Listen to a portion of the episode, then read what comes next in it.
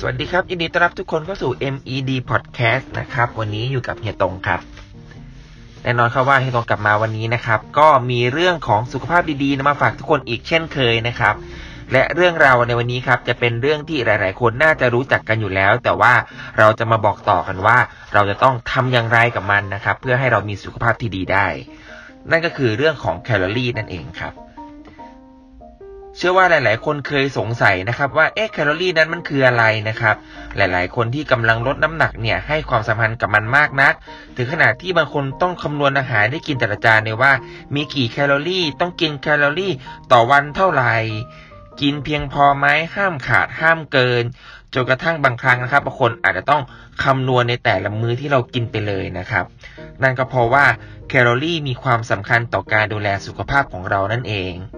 แล้วเราจะรู้ได้อย่างไรครับว่าการกินกี่แคลอรี่นั้นถึงจะดี แล้วมันคืออะไรกันแน่นะครับ วันนี้เราจะพาทุกคนไปไขข้อสงสัยกัน อย่างแรกเลยครับแคลอรี่นั้นก็คือหน่วยวัดพลังงานอย่างหนึ่งที่ใช้ได้กับการนับจำนวนพลังงานของอาหารนะครับ ที่เราบริโภคเข้าไป รวมทั้งเครื่องดื่มด้วยนะครับ แล้วก็พลังงานที่ร่างกายของเราต้องการนำไปใช้ในกิจกรรมต่างๆนะครับ โดยมีหน่วยวัดเป็นกิโลแคลอรี่ โดยแคลอรี่ที่ได้รับจากอาหารนะครับจะคำนวณจากสารอาหารหลักที่ร่างกายของเรานั้นต้องการก็คือ โปรตีน คาร์โบไฮเดรตวิตามิน เกลือแร่แล้วก็ไขมัน ส่วนแคลอรี่ที่ร่างกายต้องการใช้นะครับทำกิจกรรมต่างๆจะคำนวณจากน้ำหนักของแต่ละคนคูณด้วย 25 กิโลแคลอรี่นะครับอย่างเช่นว่าถ้าเราน้ำหนัก 60 กิโลกรัมเราก็ต้องการพลังงานนะครับใน 1 วันก็คือ 1,500 กิโลแคลอรี่ โดยหากเรารับจำนวนแคลอรี่มากกว่าที่ร่างกายของเราเผาผลาญออกไปนะครับ ร่างกายจะแปรรูปพลังงานที่เหลือเหล่านั้นกลายเป็นไขมัน ส่วนเกินที่เก็บสะสมตามร่างกายของเรา ซึ่งจะส่งผลให้เรามีน้ำหนักตัวที่มากขึ้น จึงเป็นสาเหตุที่ทำให้ใครหลาย ๆ คนนะครับ จะใช้เทคนิคในการนับจำนวนแคลอรี่ที่เรารับประทานในแต่ละวันนะครับ เพื่อเป็นการควบคุมน้ำหนักนั่นเอง แล้วแคลอรี่นั้นเราควรจะรับเท่าไหร่ในแต่ละวันนะครับ เนื่องจากว่าร่างกายของเราแต่ละคนนั้นไม่เท่ากันไม่เหมือนกัน ไม่ว่าจะเป็นเรื่องเพศ อายุ น้ำหนักหรือว่าส่วนสูงของร่างกาย หรือแม้แต่กิจกรรมที่เราทำในแต่ละวันทำให้ความต้องการแคลอรี่ของแต่ละคนนั้นไม่เท่ากันแต่อย่างไรก็ตามมีการคำนวณเป็นค่าเฉลี่ยพื้นฐานนะครับ ว่าคนในแต่ละเพศแต่ละวัยนั้นควรได้รับปริมาณแคลอรี่เท่าไหร่บ้าง โดยหากเป็นผู้ชายนะครับ ผู้ชายควรได้รับพลังงานจากการบริโภคอาหารหรือว่าเครื่องดื่มเนี่ยในแต่ละวันประมาณ 2,500 กิโลแคลอรี่ ส่วนผู้หญิงนะครับควรได้รับปริมาณพลังงานในแต่ละวันไม่เกิน 2,000 กิโลแคลอรี่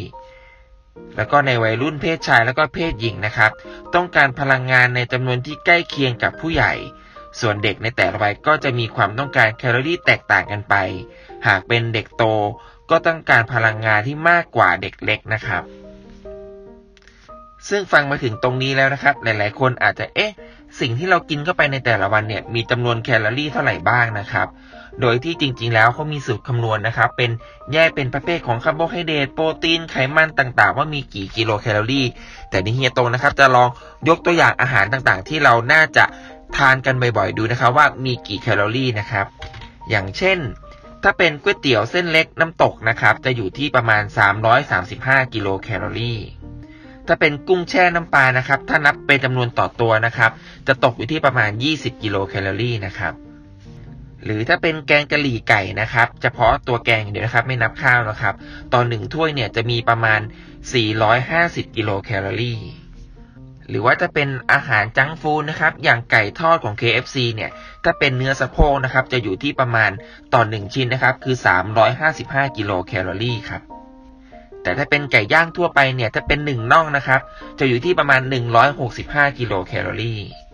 หรือถ้าเป็นอาหารจานด่วนง่ายๆนะครับ ข้าวไข่เจียวธรรมดาเนี่ยต่อหนึ่งจานนะครับ จะอยู่ที่ประมาณ 445กิโลแคลอรี่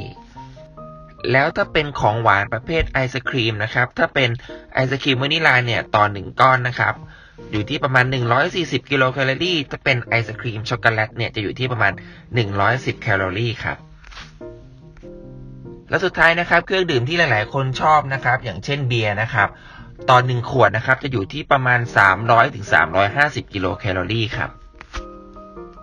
เห็นไหมครับว่าจำนวนอาหารแต่ละประเภทนะครับ มีจำนวนแคลอรี่ที่แตกต่างกันนั่นก็ขึ้นอยู่กับว่าอาหารประเภทนั้น เป็นอาหารที่มีไขมันมากหรือเปล่า เป็นอาหารที่มีแป้งมากหรือเปล่า หรือว่าเป็นอาหารที่มีวิตามินมากกว่าหรือเปล่านะครับ ก็จะแตกต่างกันไปนะครับ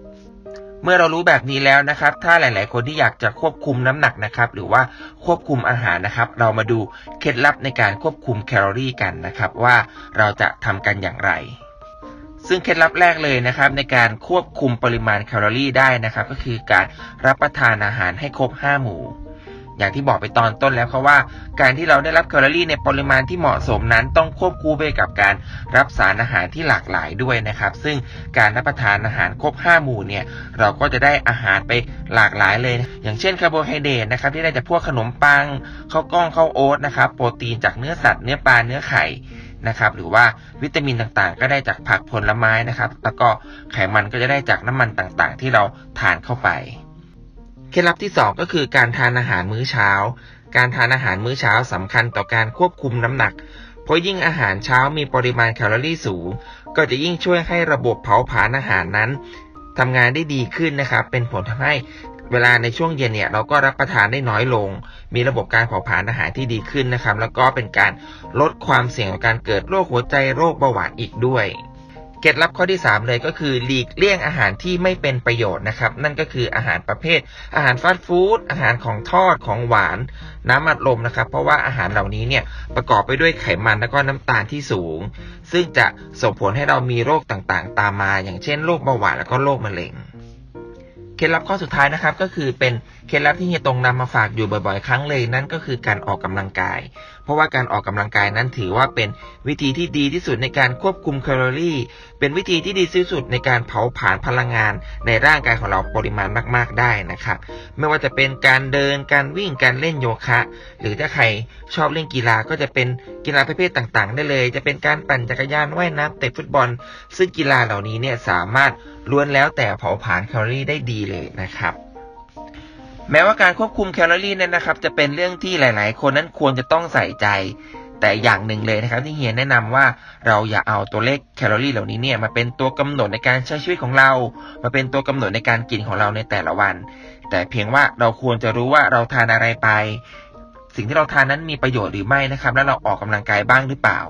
เพียงเท่านี้นะครับ เราก็จะสามารถมีสุขภาพที่ดีได้ โดยที่ไม่ต้องกังวลหรือว่าเป็นห่วงกับ